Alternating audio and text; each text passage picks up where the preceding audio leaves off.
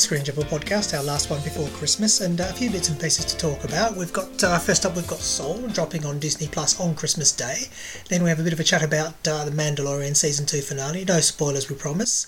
Then Ma Rainey's Black Bottom on Netflix. Uh, then an interesting documentary about The Sopranos. Uh, Tenet, the uh, Christopher Nolan film that's made its way to Blu-ray, and three films fighting it out for worst film of the year. We've got Paintball Massacre, Come Away, and Buddy Games. But first up, Soul, which I haven't seen but Tom has. It's directed by uh, Pete Docter and stars the voices of Jamie Foxx, Tina Fey, Phylicia Rashad, and Angela Bassett. I'll be watching this on Christmas Day on uh, Disney Plus. Uh, you also wrote the review for us for Screen Jabber, Tom. Uh, you quite liked it with a few reservations yeah, I think that sums it up uh, quite nicely. Uh, obviously, a Pixar film is always something to get excited about. Um, in fact, one of the last films I saw in a cinema before the first lockdown um, was Onward, the um, the previous Pixar film, which I very much enjoyed. Um, this one comes with an extra dose of excitement because in the director's chair, as you said, is Pete Docter, um, you know, the man responsible for Monsters Inc. and Up, and of course Inside Out. So you expect him to, to give you the sort of more cerebral end of Pixar, and that is indeed what he tries to do. So you've got Jamie Foxx playing uh, Joe Gardner, who is a jazz pianist and a part-time music teacher. Um, he really wants to be a jazz performer. He gets an opportunity to do that, um, but on the same day he has his audition, which goes really well. He falls down a manhole. Um, and his soul becomes separated from his body as he kind of tries to pass to the other side. But he does not want to. He's got this opportunity. He's not ready to die yet.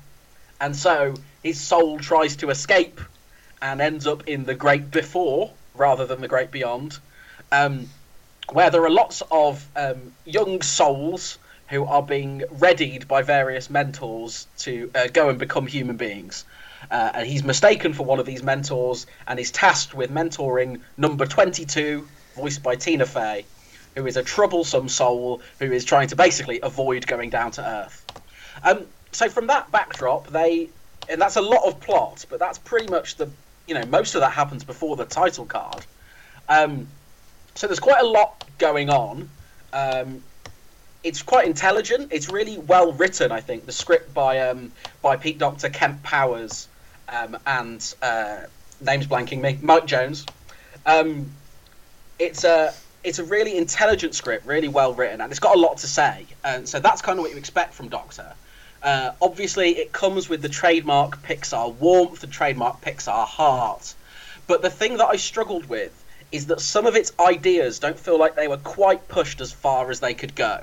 You look at a film like Inside Out, and everything that happens in Inside Out, every idea it has, is taken all the way to its logical conclusion. It's taken as far as it can go. And with Soul, you sort of feel like some of the ideas are a little bit half baked. Like there's this whole idea that the last ingredient for a soul before they go to Earth is their spark, which is sort of the thing that drives them as a human. Um, and there's a whole thing about whether we conflate spark with purpose, which is a really interesting idea, but it's one that's not quite teased out in, in the way you want it to be. Um, a lot of the film takes place uh, in, in, this strange sort of um, body swap situation, uh, which plays out a bit strangely and sort of undercuts the triumph of having, um, you know, your first, uh, you know, what a Pixar film with a with a person of color leading it. Uh, there's a bit of a trope of uh, uh, people of color leads being transplanted into animals and things like that, which kind of it, it sort of undercuts it a little bit. Um, but it's Pixar. It's Pete Docter. It works. It's warm. It's funny. By the end, there were you know tears were shed as you would expect, uh, and I think overall it works. So it might not be peak Pixar. It's certainly not peak Pete Docter, but as a kind of blockbuster to end the year, I think it's a really solid piece of work. Yeah, as I said, I'll definitely be watching that on uh, Christmas Day, and even lesser Pixar films are still good films. Exactly, exactly. Yeah, sticking with Disney Plus, uh, The Mandalorian has just had its season two finale with quite a major surprise, which we are not going to spoil. Um, avoid the internet before watching it if you don't want to spoil, because there are people everywhere talking about this finale. But what a finale it was! It's been two very, very good seasons of The Mandalorian so far. telling the exploits of uh, Din Djarin, aka Mando, the Mandalorian of the title, played by Pedro Pascal. Played very well, it must be said. Uh, uh, he's a lone bounty hunter on a task to uh, deliver a child uh, who, for much of the first season, we were calling Baby Yoda, but in the second season, they revealed his name as uh, Grogu. And um, he has to deliver him to, uh, well, to his own people, and uh, he's a Jedi. But it's good. It's a good finale. a lot of the other characters have popped up throughout seasons one and two uh, return. Moff Gideon is back, played by Giancarlo Esposito. Uh, Boba Fett turns up. Temuera Morrison. Uh, Wen is fantastic as Fennec Shand. Uh, Gina Carano as Cara Dune. And Katee Sackhoff as Bo-Katan Kryze. But uh, yeah, it's very much Mando's show. And uh, I'm looking forward to seeing where it goes in season three. One thing... One thing that does leave me a little bit puzzled is there's a lot of tie-ins with um, some of the animated series they've had and some characters coming over from the animated series of Star Wars, which I've never really watched. So I'm probably a little bit lost as to who's who. But I find that they do give enough information to uh, to get by. What about uh, you, Tom? Did you enjoy it? Oh, I loved it. I've, i think I said earlier. Uh, I think we talked about it briefly earlier in the season, and I just thought, you know, I liked season one of The Mandalorian, but this one has just taken it to a whole new level. I found myself, you know, it's appointment viewing every Friday in a way that we don't really have appointment viewing anymore.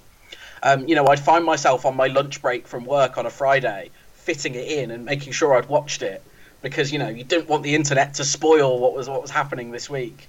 Um, and it's just a joy. It made me giddy. I loved being watching a Star Wars thing again because it was so easy to fall out of love after um, the Rise of Skywalker, which was kind of a disaster. Um, and so to have something like Mandalorian, where I was just so excited to be in the galaxy far, far away every week. And you're right, there are kind of nods to the animated shows, and but I do think, as you said, I think it gives you enough information that you're never kind of overwhelmed by that.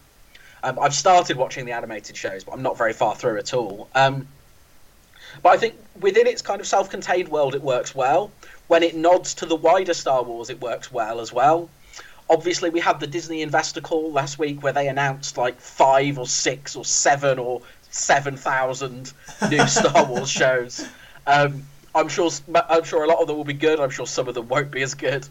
Um, but The Mandalorian kind of feels like it's been a sort of backdoor pilot for all of those shows, and it is shown that there's a real home for Star Wars on the small screen. In people like Jon Favreau and Dave Filoni, they've got people who can shepherd this stuff.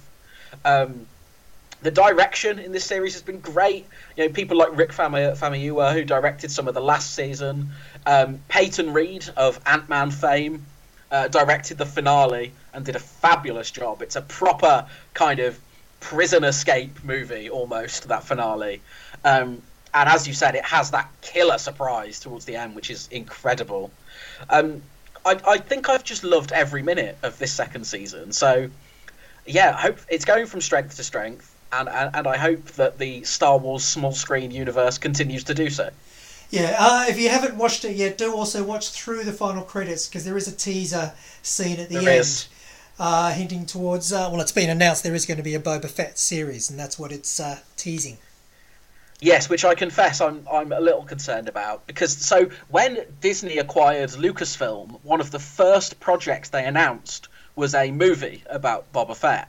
Um, James Mangold, who did Logan, was on board to, uh, to, to write and direct it.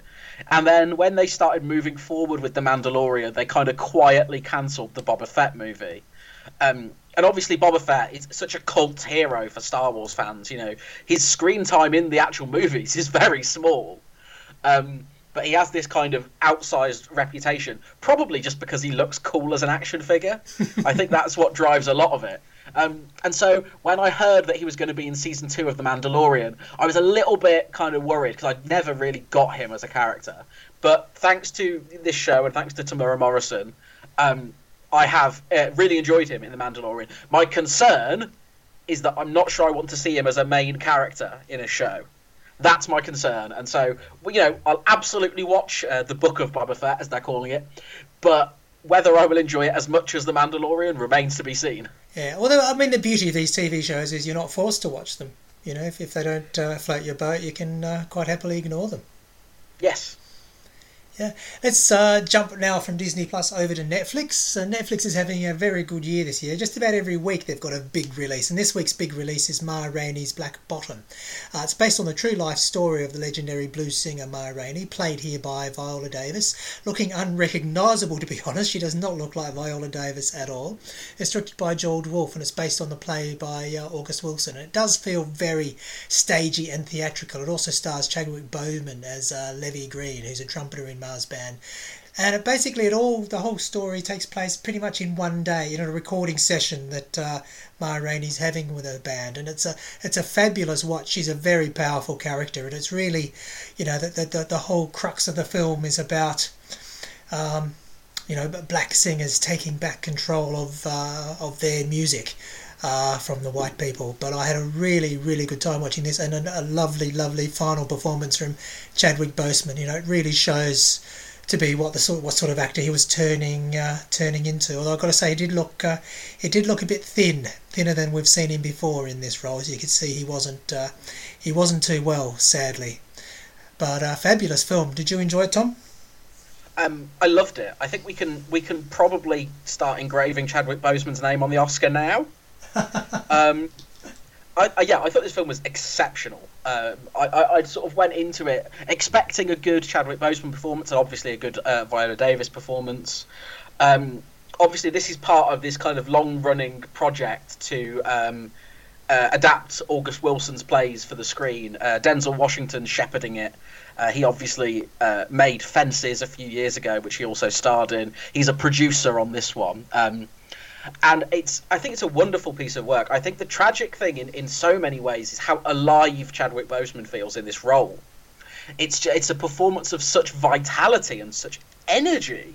You know the way that because this is a guy who uh, this trumpeter Levee, in, in his mind he's got the world at his feet and he's got this you know big career ahead of him and it's he, he, sort of brims with enthusiasm and vigor and in, in, a lot of cases delusions of grandeur and, and it's such a, a, a, an alive and powerful performance from, from Chadwick Boseman. And then, as you said, Viola Davis unre- is unrecognizable, absolutely, as as Ma Rainey, and she has such such power and such an aura about her, which is so brilliantly done, and so much self confidence. You know, she knows exactly yeah. what her worth is to the record company, and she won't let them forget it.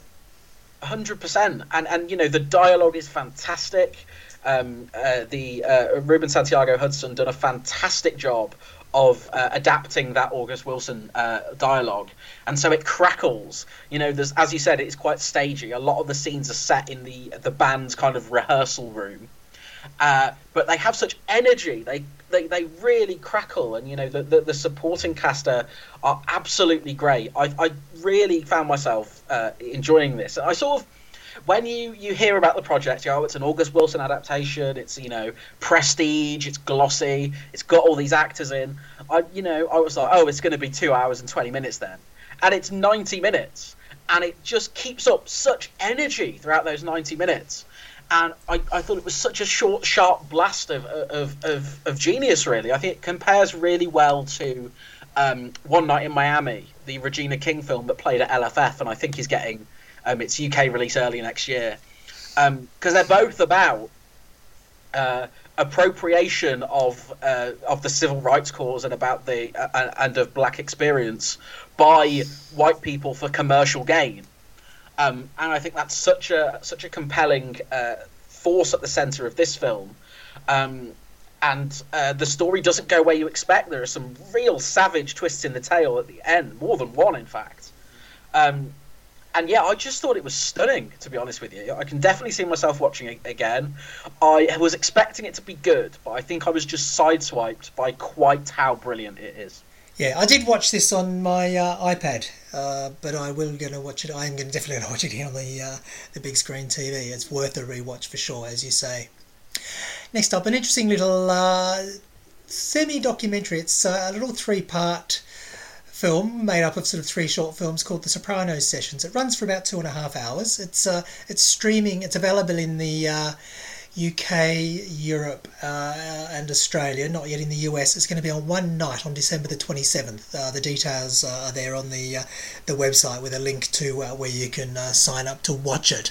But it's it's three conversations about the TV series The Sopranos, which is acknowledged by many people as probably the greatest TV series ever made. It ran on HBO, began in 99 and ran till the mid 2000s. Seven or eight series, depending on which chronology you follow, and that's one of the things that's discussed in the documentary.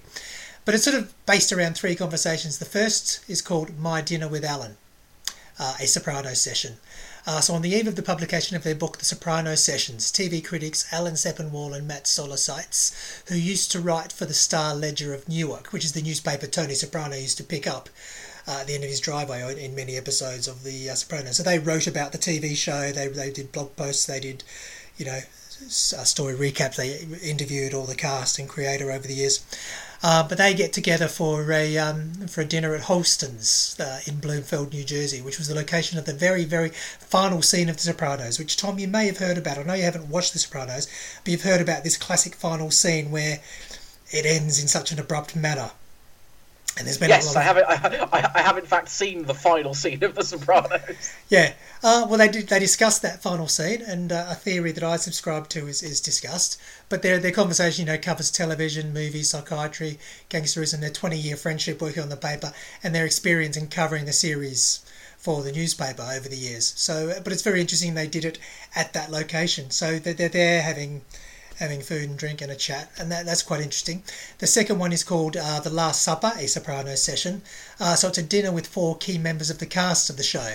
Uh, who reminisce about the, their time on the show, and it's filmed in the Little Italy restaurant Il Cortile, where cast members would go for a commiseration dinner after their character had been killed off in the show. And as you'd imagine, a lot of characters died over the seven or eight seasons of The Sopranos. Uh, so the four we've got are for, for me, three of them were almost unrecognisable. We, we, we, you know, almost 20 years after The Sopranos, so they have all aged. The only one who looked very much the same was Vincent Pastore, Pastore who played Big Pussy in The Sopranos. But uh, Federico Castelluccio, who played Furio, um, Arthur Nascarello, who was uh, Carlo Gervasi, and uh, Vincent Curatola, who was Johnny Sacrimoni. And they sit around and having a four course dinner at this restaurant and discuss their time on the show and their dealings with creator David Chase and their dealings with other cast members and you know how they found James Gandolfini. And they had all everyone had very warm memories of James Gandolfini who of course was the star of the show is Tony Soprano.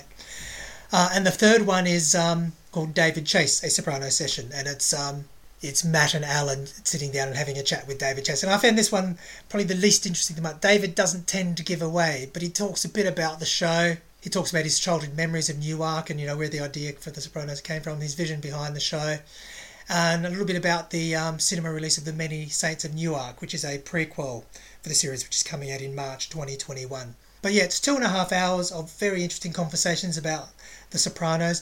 Uh, unfortunately, you don't really they don't have any clips from the show. They don't show any photos of any of the cast members from the time. So I would have liked a bit of that. But the conversations themselves are interesting. The one I found probably the most engrossing was the Last Supper with the four cast members talking about. They probably mentioned some sort of some of the things they shouldn't really talk about. But if you're able to catch that on the 27th of December and you're a massive Sopranos fan, very much a worth a look. Uh, moving on now to Tenet, which has just had a very, very quietly slipped out by Warner Brothers Blu ray release with uh, virtually no marketing or advertising or uh, publicity at all, which is a bit surprising. I missed this theatrically because of uh, lockdown, etc. But having watched it on uh, Blu ray, I thoroughly enjoyed it. I did watch it with the subtitles on, having heard there were some pieces of dialogue that were very hard to hear. Written and directed by Christopher Nolan. It's a, it's a real mind bending film. It's uh, it's a bit plays out a bit like a James Bond film with a, with a sci-fi element. Uh, John David Washington stars as the protagonist. He's not actually given a name throughout the film. He's just known as the protagonist. He's a CIA agent trying to track down uh, some time meddling that's going on.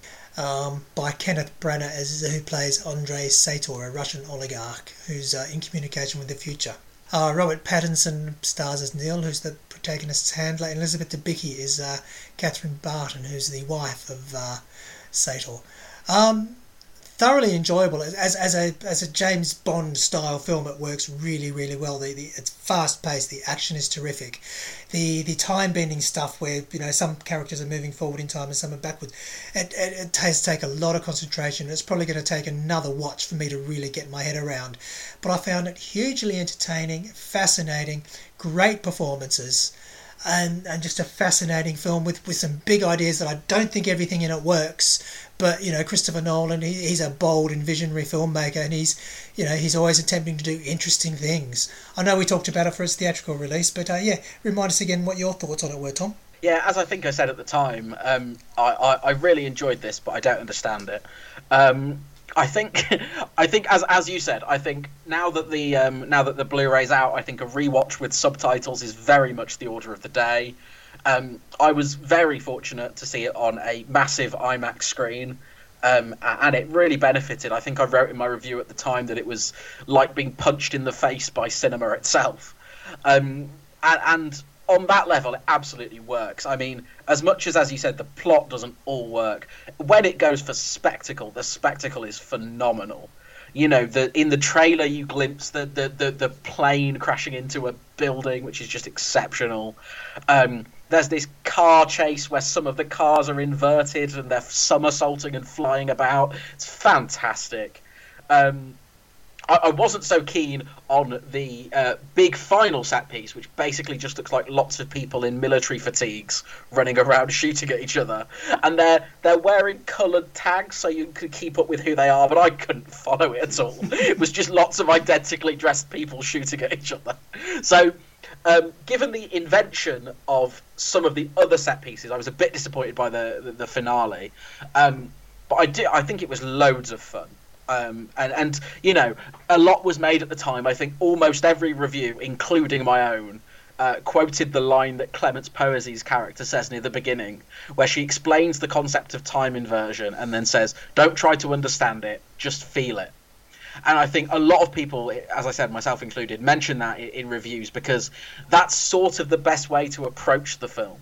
Because if you try to understand it, you, you might get there, but it's difficult. Whereas if you just sort of relax into it, let it wash over you, and just feel what it's doing, I think that's where it operates best. And I think the reason that's allowed to happen is because, as audiences, we have so much faith in Christopher Nolan. I think we go, I don't understand it, but I bet Christopher Nolan does. And I think that allows you to, to trust in the storyteller, and so you can not try to understand it, but just feel it. That's what I did, and I had a, a great time with it. Oh, it is thoroughly entertaining, even if it is sometimes confusing. Uh, but yeah, it, it is an absolute spectacle. It does make you wonder what Christopher Nolan could do if he got his hands on a James Bond film. I think he'd do a bloody good job. Uh, being a Blu-ray, there is uh, extras. The the Blu-ray comes with a second disc, which is the features disc. Sadly, there's no director's commentary, which uh, would be quite nice. Maybe one will come along one day. Uh, but the bonus disc has a 76 minute uh, making of called Looking at the World in a New Way, which is split into 13 mini featurettes, each running around five minutes. Uh, but it covers the casting, the story structure and continuity, set design and cinematography, the locations and costumes, music, and all of the key set pieces. Uh, I haven't watched it yet, but I plan to to see if it does explain a bit about what's going on. One of the things I loved about the film was the locations. Uh, there's some lovely scenes in Italy, uh, one set in Ravello uh, on the Amalfi Coast and the other um, off the actual town of uh, Amalfi itself. I mean, often when you see the Amalfi Coast, they show, you know, uh, other towns like Positano, which are a bit more famous. But I, I spent a lovely week in Amalfi once, and seeing Amalfi on, on film was just gorgeous. One of my favourite places in the world. So uh, that's Tenet, very much worth a look. But uh, yeah, just let it sit there and enjoy it and let it wash over you. Right, on to the final three films to talk about, and uh, as I said at the top of the show, three films vying for the worst film of the year title. First up, we've got Paintball Massacre, uh, one for you, Tom, as you've seen it and I have not, but stars Katie Brand. Uh, yes, that's just about the only thing it's got going for it. Really. um, so it's, it's, this it's this really muddled um, British horror thriller. Um, so it's set at a school reunion all these people who went to school together meeting up. They've kind of fallen out of touch mostly. It seems like they don't really like each other. Seems like they didn't like each other much at school. Um, but they've met up. They're having a, um, a, a, boozy reunion, and then the next day they're all going paintballing together. Um, and they're on one team and a, a, group of strangers are on the other team. Uh, so that, that, they're doing the paintball, and then one game goes a bit quiet, and they discover that the entirety of the other team has been violently butchered by an unseen um, unseen assailant. Uh, and then uh, it transpires that the assailant's real target is their reunion, um, and they're picked off one by one, as you might expect from a sort of slasher of this ilk. Um, I actually found some of it quite watchable. I think once the the violence initially starts and there's a bit of intrigue to it, I think it's actually quite well told. You know, it's a massively low budget film and it shows because the visual effects are really, really poor um, throughout. In fact, um, there are some interesting wrinkles to the central mystery, which I thought were were, were quite good. Um, but element, elements of it are just overwritten beyond belief, um, and it is eventually very contrived. Uh, you've got this big, big ensemble cast, a massive array of characters, so many characters. It's like Game of Thrones. There's so many characters, and it's impossible to keep up with them all. Um, but I think you know some of the performances are are, are decent. Uh, I think uh, Cheryl Burneston plays the, the central character who's kind of reluctantly involved in the paintballing, and she's pretty good. And then uh, uh, Aoife Smith is really good. Her character has this habit of explaining major life events as if they're Fast and Furious movies. And that's quite a good running gag throughout the movie. But other than those bright spots, I think it's just clunky it's messy. It doesn't make the most of its ingredients. There's particularly there's a Brexit joke in there which just lands with such a clunk.